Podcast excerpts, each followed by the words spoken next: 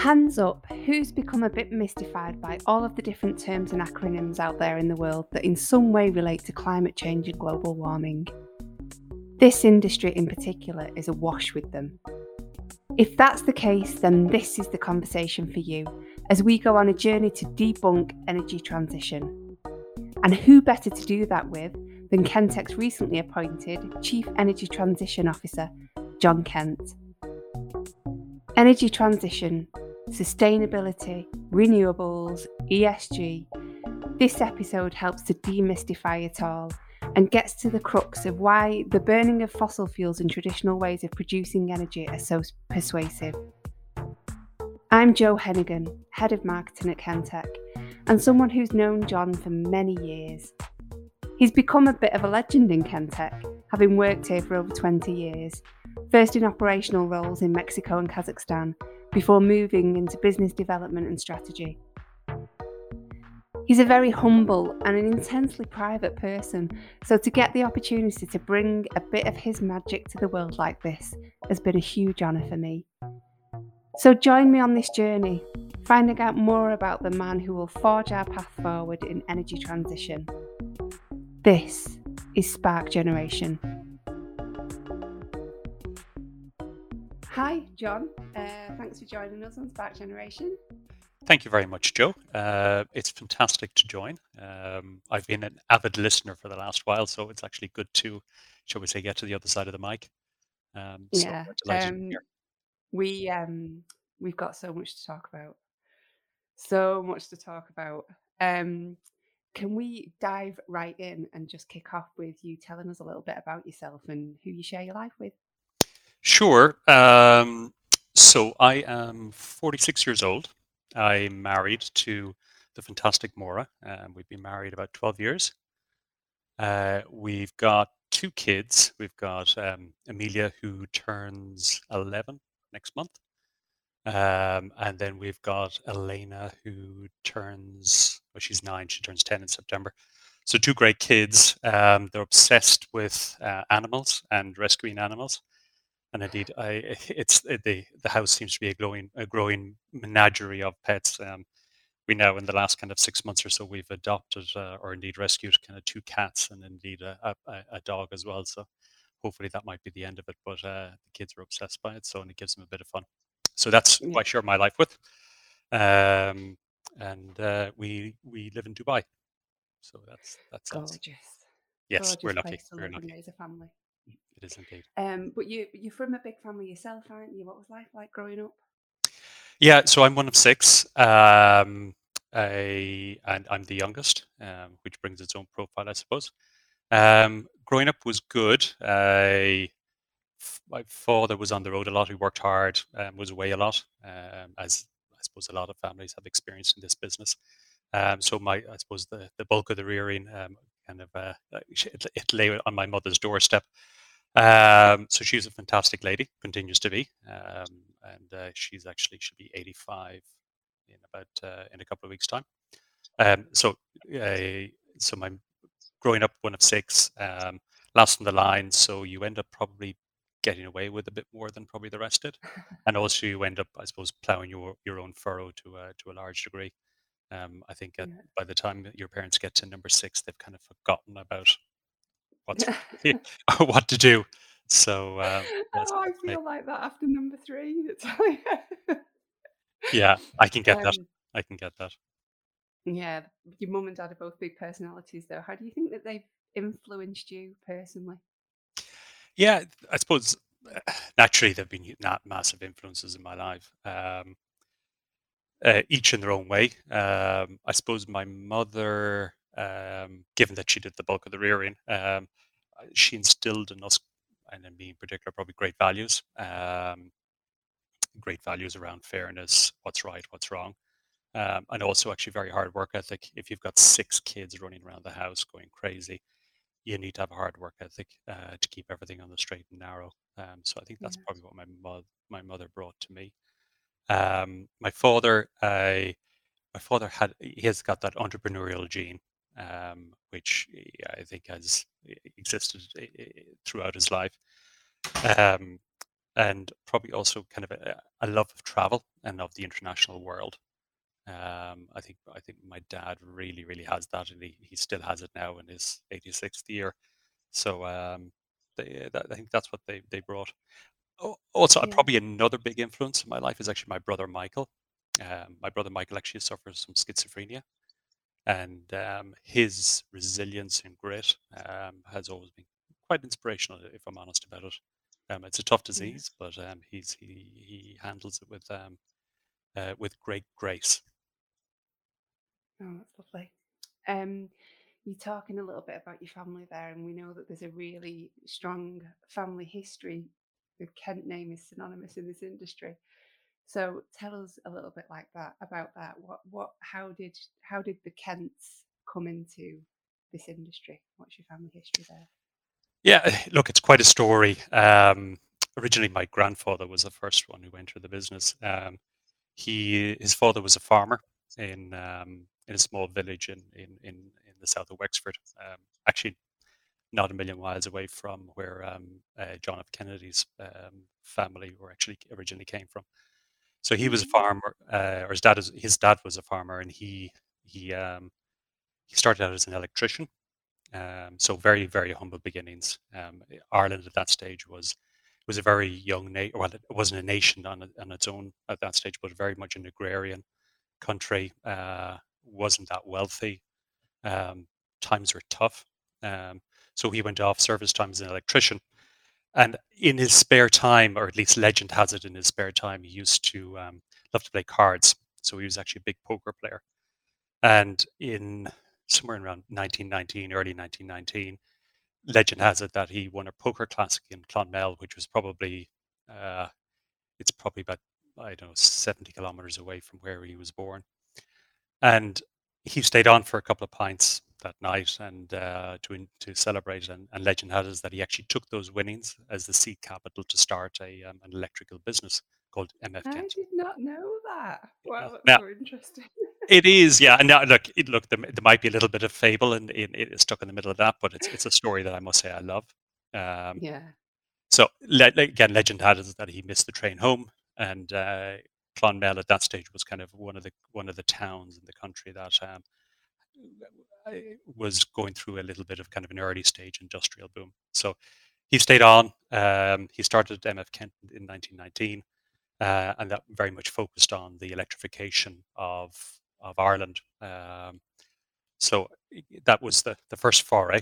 Um, so he he ran the business for the following couple of decades, um, building it up to probably about a thousand people across Ireland. Um, then he unfortunately he died quite young. He died of a heart attack in 1945, and um, mm. his brother took it over. Um, David. David then ran it, but David was an accountant. We all love accountants, but they're they're they're they're they're, they're a different ilk, and um, uh, his business actually ended up continued, but it, it came down in size. Um, and then my father, who probably was probably a little bit of a wild child as a kid, um, given his father had passed away at ten when he was ten, and uh, had um, had his his own kind of unique unique uh, wild gene. He ended up joining. he'd served his time as an electrician. He left the business, went back to college, and then uh, then um, Frank rejoined the business in in the early 1960s. And at that stage, it was only probably 10 or 15 people. Um, but the base the the base business was was strong in terms of what they did. They were known for good services, and and then Frank took that business uh, initially in Ireland in the following decade, but then more importantly internationally. Um, it again very much focused on electrical services. Uh, at that stage, Ireland was really beginning to take off, um, and indeed, uh, my father. He's very much a relationship. One of his key skills is, is relationship uh, management and building and building honest and strong relationships. He ended up building um, a very good relationship with um, actually one of the Bechtel family, who had been in Ireland building some of the early pharmaceutical plants. And the um, I think it was Steve Bechtel. Steve Bechtel suggested to my father, "Well, why don't you look at Saudi Arabia? Um, there's a lot of work coming up there in the oil and gas sector." So in the late 60s, early 70s, on the back of that, uh, my father took what was then MF Kent um, internationally and really internationalized a model that probably my grandfather had built. Um, so they and MF Kent at that stage just went from strength to strength. Um, and then, so my father ran it until the late 80s. And at that stage, he'd been away from home a lot, built a great business, employing, I don't know, three, four, 5,000 people, uh, working across three or four continents. Um, and uh, however, that had come at a cost, and the cost was spending a lot of time away from the family.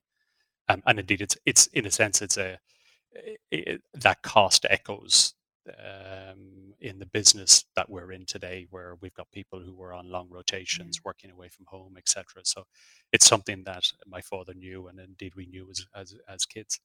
Um, so he decided, you know yeah. what, I've uh, I've built a great business, uh, but it's time to actually um, uh, spend a bit more time with my family. So he ended up exiting uh, MF Kent, and then that changed. It would change its name at its name at that stage to Kentz and then Kentz went on a different journey, which, funny enough, we're we're in a sense we're kind of rounding out that circle later this year. Um, yeah, yeah. So that's the it's um, the next stage of the journey is about to begin, but um, yeah. So the history began. Well, it was over hundred years ago now, wasn't it? Electrifying Ireland, and then the company kind of grew up in the oil and gas business um, took it international, and and I really want to I really want to sashay away from this conversation and delve into all of the stories around Saudi Arabia and Wellington boots and yeah, like the, we'll, the, John Kavanagh we'll, story, absolutely. Ra- yeah. I, I look, look there, there is. If we started telling all of Frank's stories, yeah. I, I agreed in full, um, and, and, look, there's there's probably a podcast series on its on its own there. Um, oh God, and, yeah, definitely. Um, so, but yeah, so we grew up in the oil and gas business, took it international, and now we're kind of going into taking the business into a new phase, and it's a phase where the world is demanding a new kind of energy. Um, I mean, I feel like the focus on this has sharpened quite dramatically over the past year with everything that's happened with COVID, but the world's known for a long time that there needs to be a shift away from fossil fuels. So I guess I've got two kind of key questions here. First of all, can you explain to me in your words why you think um, the world needs to shift away from its reliance on fossil fuels?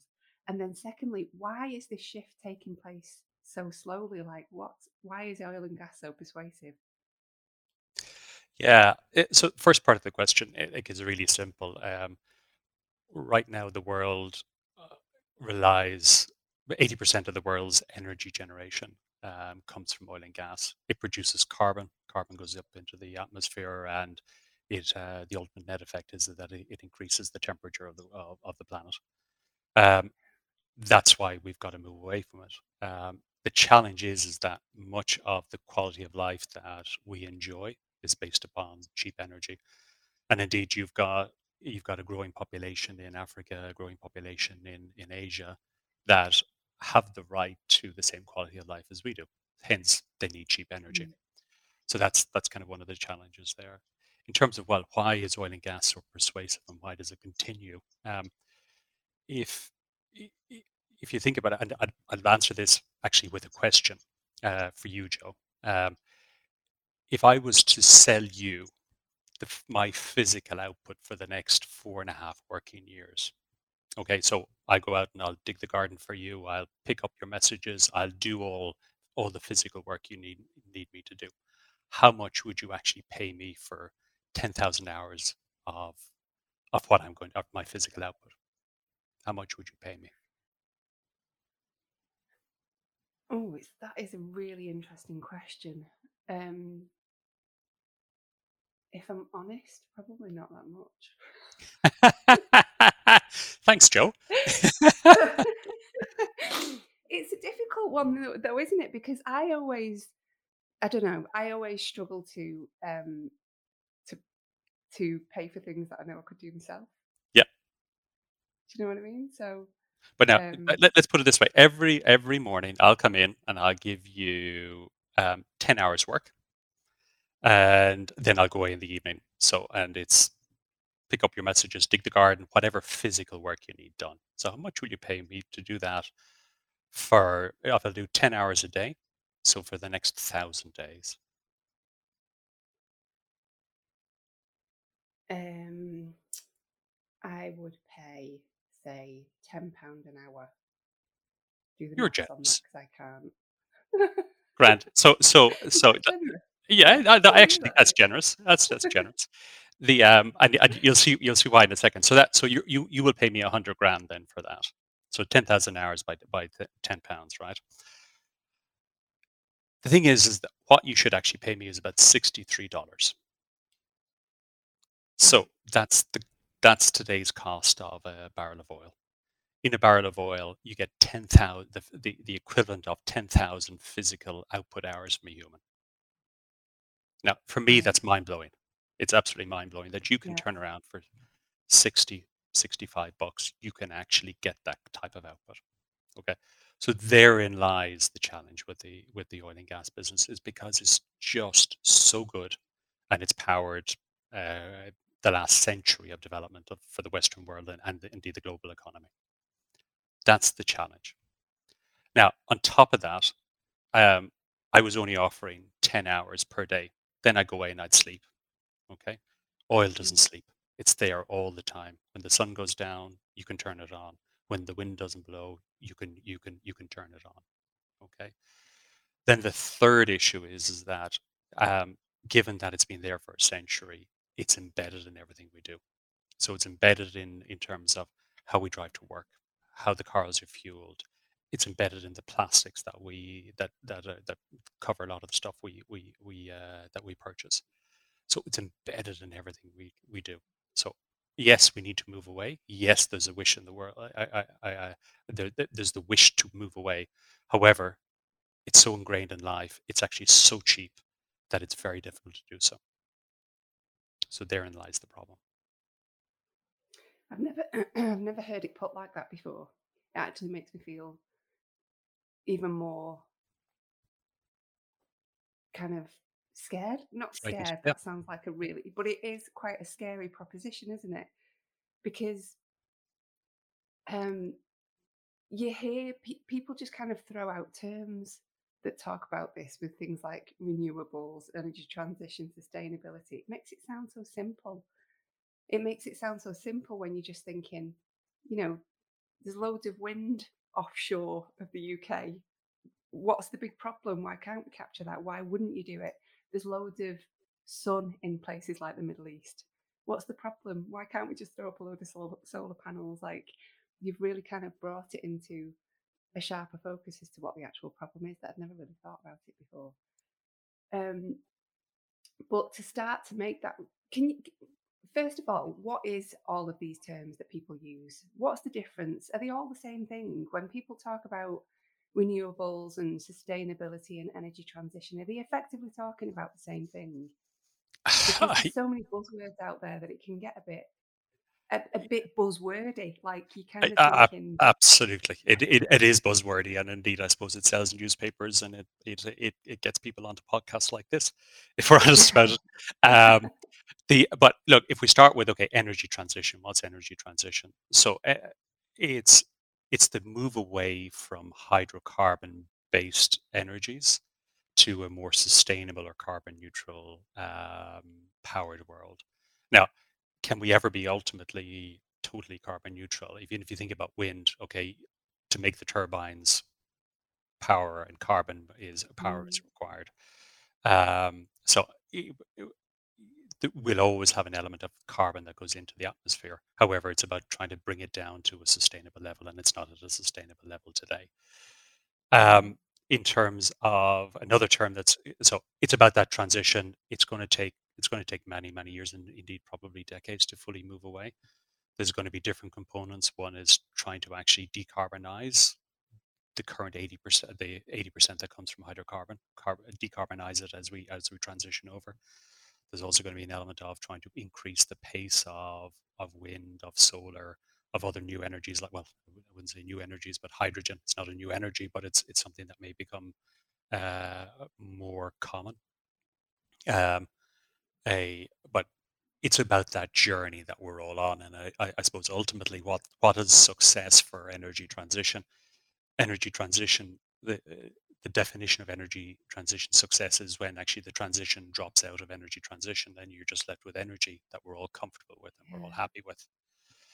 Um, another term that's kicked around quite a bit is ESG, um, mm. environmental, social, and governance, um, which is more than, in my mind at least, it's more it's more than just energy transition. Um, environmental is look how we live our lives, how we go about our work, etc. In Kentech, so is, view- is, this where the term um, net zero comes in? All all companies in this industry seem to be talking a lot about net zero. Is this more linked to the or is it a, a part of both? Uh, it's part of both, to be to be honest. Like uh, the energy transition is facilitating the journey towards net zero. Um, ESG is, I suppose, trying to do it in a socially responsible manner, and also it adds an element of governance in terms of well, how do we manage um, that transition in an, in an ethical, responsible way. Um, uh, so at least that's how I view it. I'm sure there are many other views out there, but that's how I view it and then sustainability, which is another one that's kicked around quite a lot.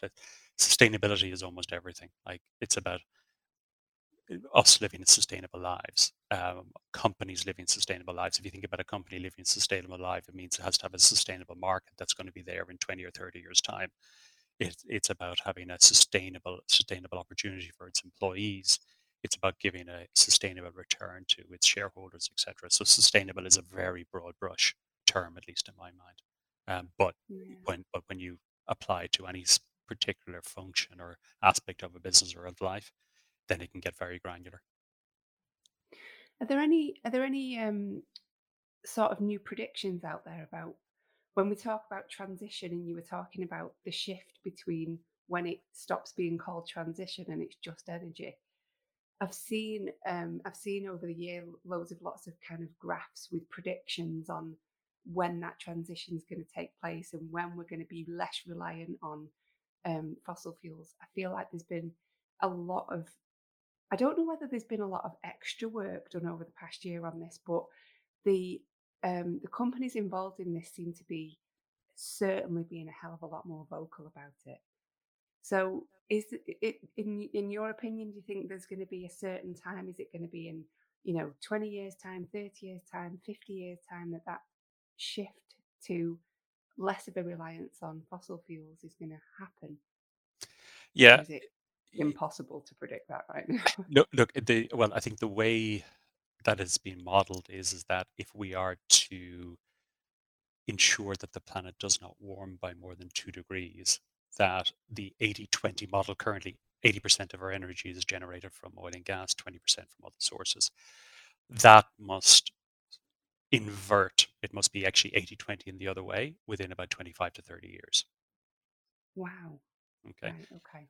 Now, bear in mind that 80 20 shift is, is, not, is in an environment where the total demand for power and electricity will go up substantially because you've got, I don't know, the bones of a billion people, or certainly eight or 900 million people in in uh, in developing countries that don't have access to electricity, and of course, they're going to need it and they should have it. So that's going to come onto the market. Um, whereas if you look on, so there's going to be a massive new demand there. Whereas just say in Europe or the US, where populations are much more steady and it's already available, the demand won't probably increase that that much in those markets, but other markets it'll increase substantially. Okay. You just literally throwing a load of truth bombs at me right now, and I'm just trying to absorb all the information that you're giving me. So we know that the world's shifting. Um, we know that energy transition is becoming um, more and more important, and this this industry that we're in is is right at the um, the heart of it all. So that's why the recent announcement that we just made last week about your changing role. Um, so you're going to be leading the charge for, for us in the new business as Chief Energy Transition Officer. How did we come to that decision to really make that firm commitment to say that we're going to have this is going to be like play a huge part of the future business and and you know really lay down that commitment. Yeah i it was a bit of a journey i'll be honest with you um, and the journey probably started 12 months ago as we were beginning to look at the the acquisition uh, that we've now signed. Um, initially, when we started that journey, we were focused on, or we thought that we would we were actually buying the old Kentz business, and uh, we were very happy with that. It would very much give us an opportunity to consolidate scale and capacity, right, of, of what, around what we do. However, as we kind of we we delved a bit deeper, we kind of figured out, you know what, there's a lot of engineering capability coming with this, the SNC heritage, uh, which is a great heritage, admirable heritage. Um, we said that there's a huge engineering capability coming also, particularly with the high value engineering center in India. So we said, you know what, there's actually a lot more we can do. You know what, we can broaden our services a lot more that we can offer. And then there was the next stage when we figured out, you know what, there's a really cool portion of the old Atkins business that is also coming. And this kind of blew our minds. I remember sitting down with Gilly and we were kind of going, we thought this was good. Then it got better. And then we went, wow, do you know what? This actually changes Kentech or the company, the Nuco, whatever we call it. This this just changes everything for us because before it was very much about consolidation and an enhancement, but now we can actually take a step beyond that where we can really legitimately and honestly be part of changing a business that needs to change or changing a sector that needs to change, kind of almost to help change it from the inside out. So with the, the Atkins side, you've got you've got wind, you've got hydrogen capability, um, you've also got carbon capture and storage. And my guess is there's probably a lot more, even much beyond that, that over the next 12, 18, 24 months that we can really develop and build out where we can truly and honestly say that we are at the core of energy transition. So that was the kind of the journey as we went through the acquisition. And then as the acquisition became uh, highly likely to come to pass kind of last December, last January, as we were kind of really honing in on on finalizing finalizing purchase documents, kind of um, again, uh, Gilly and I were sitting down and going like, outside, okay, the the most immediate things that we've got to address are integration. Uh, actually, even before that, is trying to get the culture right of the new company and making sure that Yeah. everybody is moving forward together as a, as, as, as a single team. So it's trying to get that culture right. Then it's the integration mechanics around systems, processes, and all that good stuff that's necessary. Um, and they're all immediate needs. And then we were sitting back one evening over a drink and we are saying, well, look, what is the biggest strategic challenge that we're going to face once we get all of that stuff right, get the culture right, get the systems right, all of that good stuff? What's going to be the single biggest challenge we're going to face over the next five, ten years? And call it whatever you want, it's energy transition. It's a fundamental existential uh, threat to or opportunity more in my mind an opportunity for us to to grow and change and to actually do something that's good. Um, so uh, that's that was the genesis of it really. Um, and um, it's it's it's super cool it's super exciting. And and then again gilly and i had the debate around like are we going to be honest about this? Because there's plenty of greenwashing out there if we're honest about it. Mm. And uh, uh, so, yes, we we committed to being honest about it, and we won't. We don't have all the answers. We're not going to be perfect, but we will go on an honest journey, and um, we'll try and make a, a little bit of a difference. It So is exciting. It's yeah. really exciting. It's, I mean, I ca- I can't imagine how exciting it is for you to kind of lead the charge in this. Um, even just as somebody who works for the business, like, and I've had these conversations with a few colleagues as well. That you know, we we all as individuals in the world, we're all becoming more and more aware of how we can be um, kind of better environmental citizens and each individual person can play their part in helping to make a, a safer future generation for our children and our children's children. And then I always had this thing at the back of my mind of thinking, I can do all the recycling I like, but I still work for an oil and gas business. You know, there's always be, always become that thing. So it feels it feels really really good to actually feel like we're affecting part of that change now in the way that the future's going for the for the business and being part of that. Um, and I keep on thinking about um, the next generation of people coming into the industry as well, because um, you know the world is changing, the industry is changing, and this is going to be what people want. They're going to want to work, you know, as and, and be part of that energy transition. So Um, if you were thinking about kind of the graduates coming out of engineering college or um, the next, just the next generation of people coming into this industry, what what does our future company have to offer them?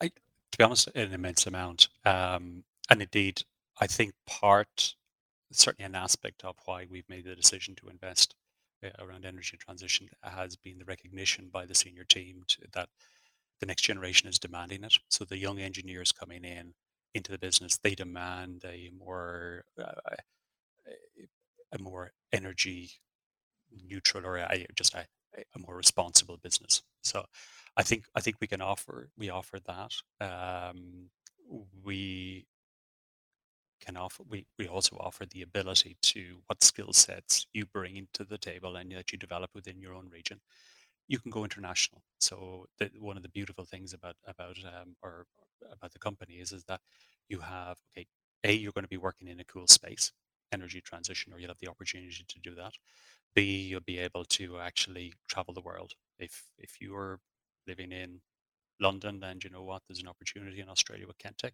Absolutely, let's let's try and facilitate that. Um, so it's it's giving people exposure, giving people opportunity. Um, and uh, the third thing is that uh, is that you will have voice. Um, you'll have voice to have an impact. Um, very happy for uh, anybody to reach out to me and and join me on the journey. I certainly don't have all the answers. I've got a couple. Of, I've got plenty of questions, but um, I certainly don't have all the mm-hmm. answers. Mm-hmm. And uh, so I'm looking forward to um, welcome, welcoming uh, the broader team and joining me on the journey. It's it's so exciting. It's um it's going to be a really really interesting next couple of years, and I can't wait to see it, and I can't wait to be a part of it. Um, I'm going to throw some quick fire questions at you. Oh, oh this um, sounds like trouble now, Joe. This is going to be really cool, and um, I'm totally stealing it off David Toohey, who did it on his last podcast with Chris Bussell. Um, yeah, it's going to be part of the new, the new program for the podcast, but absolutely love it. So here we go. Who is the person that you admire the most, and why? I actually think that's an unfair question, right? And let me explain why. Because um, there are so like there's so many people out there that you see part of them and you go, wow, that's I think that's amazing. Like, so I, I can give you five, ten names, or okay, I'll give you three or four names. Like you, you, you, look at the likes of a just say a Muhammad Ali, who obviously had the sporting prowess, which is kind of cool, but that's actually not the not uh, not what brings him to mind. Brings him to mind is is his willingness to kind of take a stand, and even when it cost him heavily, he um, stuck with it. Um, quite an amazing character. Um, there's other people out there. Um, Alexander Alexander Hamilton, I'm a big fan of, who was one of the founding fathers of the U.S. and indeed put uh, much kind of he set much of the ethos that still lives and resides in the U.S. today, 250 300 odd years later. Um, Jesus, other characters. Uh, there's Nelson Mandela, somebody who, again, who um, uh, who with great humility um, and uh, and also a great story himself. Who went through a lot of like a he went through from everything from a pretty much uh, aggressive um, stance against apartheid through to great humility and reconciliation. I, I, amazing people. Uh, yeah and then and then there's the, the day-to-day person the the day that people like my mother who you know raise a great family give them good values um, people like my father who goes out and uh, develops a great company gives people opportunity you know there's it, almost everybody has has kind of an, an aspect of their life that you go wow that's kind of cool that's kind of inspiring so yeah i haven't quite answered your question but i, I, I gave you many names yeah but I, I totally get what you're saying because we as individuals it's our it's our it's almost like our mission in life. It's our human right to find out as many, you know, the stories of as many of these people as possible. That's what I feel kind of enriches my life more by finding finding out about these people and finding out other people's stories. Agreed. Okay, second question. Tell me a habit or a ritual that you do that either improves your life or helps you to perform better. No, that's an easier one.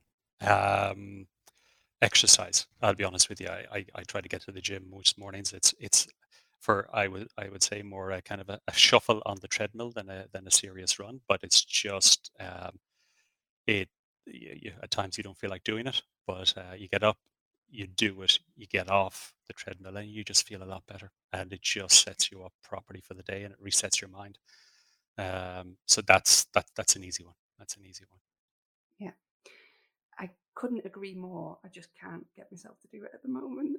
I'm in lockdown. I it's don't tough. know what to do, tell you. Yeah. um, okay, third question. What is one leadership trait that you believe to be undervalued in the corporate world? Um,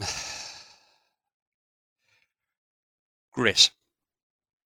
Um, there's okay, there's huge focus around. Well, there's uh, often you talk about the superstar CEOs, etc., and they're kind of larger than life, and which is fantastic. I think charisma is is, is a fantastic thing to have. Um, naturally, uh, leadership uh, is about communication. Um, that's kind of almost a given.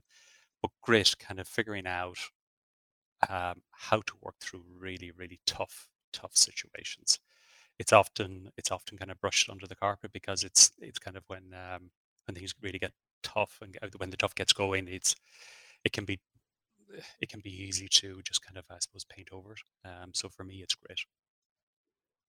I think that the last twelve months have certainly um, shown a lot of people with grit across the world yes. in many many many walks of life. Um, yeah, I agree with you on that.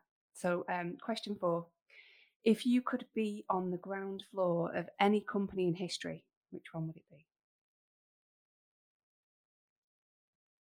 Well, look, there's the there's the easy answer to that, which is Kentech, of course. Um, outside of that, outside of that, um, I would actually pick. It's it's not quite well. It is it is a company of a sort.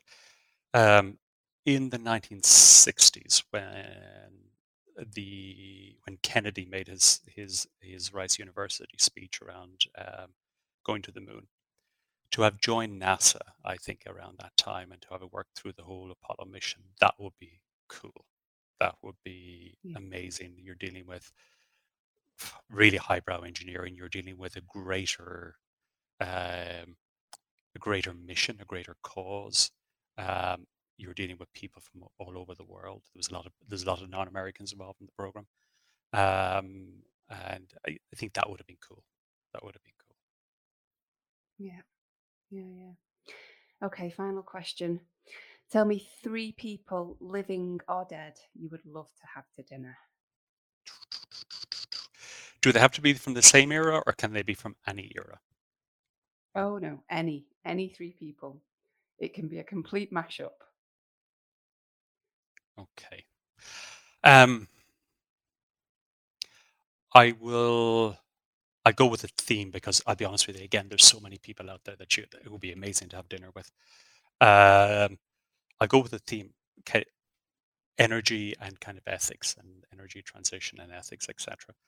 Um, I the three people I pick are as one is Rockefeller, founder of Standard Oil, which um, a of course, Exxon is the is the the most well known of its of the Seven Sisters. Uh, Chevron also is part of that family, but one of the founding fathers of the, of the of the oil and gas business. Um, I'd match him with Robin uh, Robert Oppenheimer, who uh, was the program manager for the atomic bomb. Uh, again, an energy that um, uh, it, it, well, it brings its own challenges. And here was a guy that Oppenheimer had grown up. He was his parents were um, uh, immigrants um, and uh, made their way to the states. His father done quite well. He actually grew up in a in a house that had um, literally had uh, Monet's and Van, Van, Gogh on the wall before they were actually known. So a, a, very broad education, and then he ended up having to deal with the great uh, ethical dilemma of uh, of what atomic energy is. Um, and then I'd mix them in with a philosopher, um, Spinoza, um, who's very much uh, uh, who lived a righteous life based on ethics. And I think if you put those three into a room and just sit back, have a nice glass of wine, and watch, it'll be mind blowing. Uh, particularly given trust uh, you, John Kent, to try and think of a fantasy dinner party, but put people together who you think would like have similar interests. and, and uh, but, but, but, very much competing ones. You know, these. I think you, you got the um, eh, to try and put some sense around some of the, I suppose, the whole energy space, etc. It's yeah. and, and, put some ethics around it. I think I think that would be kind of cool. And I'm sure you would be a great contributor to that conversation as we start to. I I, I just listen. No, just listen. Sit back and listen. um, uh, they're great minds, so uh, I just sit back and listen. Listen, it's been an absolutely fantastic conversation. Thanks for opening my eyes to a lot of things that I didn't know about um, the energy industry and energy transition. I think we're all in really safe hands with you leading the charge for us going forward. So thanks a lot, John. Thank you very much, and really looking forward to it, and um, looking forward to everybody joining joining me on the journey. Yeah. Pleasure as ever, Joe.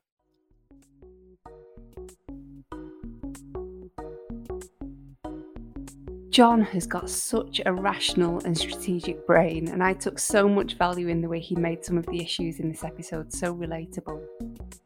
He also happens to be an absolute gent. The transformation of the energy industry is something we all want to be a part of. We want to be a catalyst for energy transition.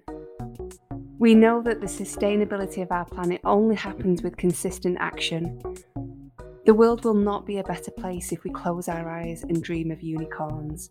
We know it will be if we, as a collective, make it that way. And that's something that's so exciting. If you enjoyed this episode of Spark Generation, please hit subscribe. Until next time, stay safe.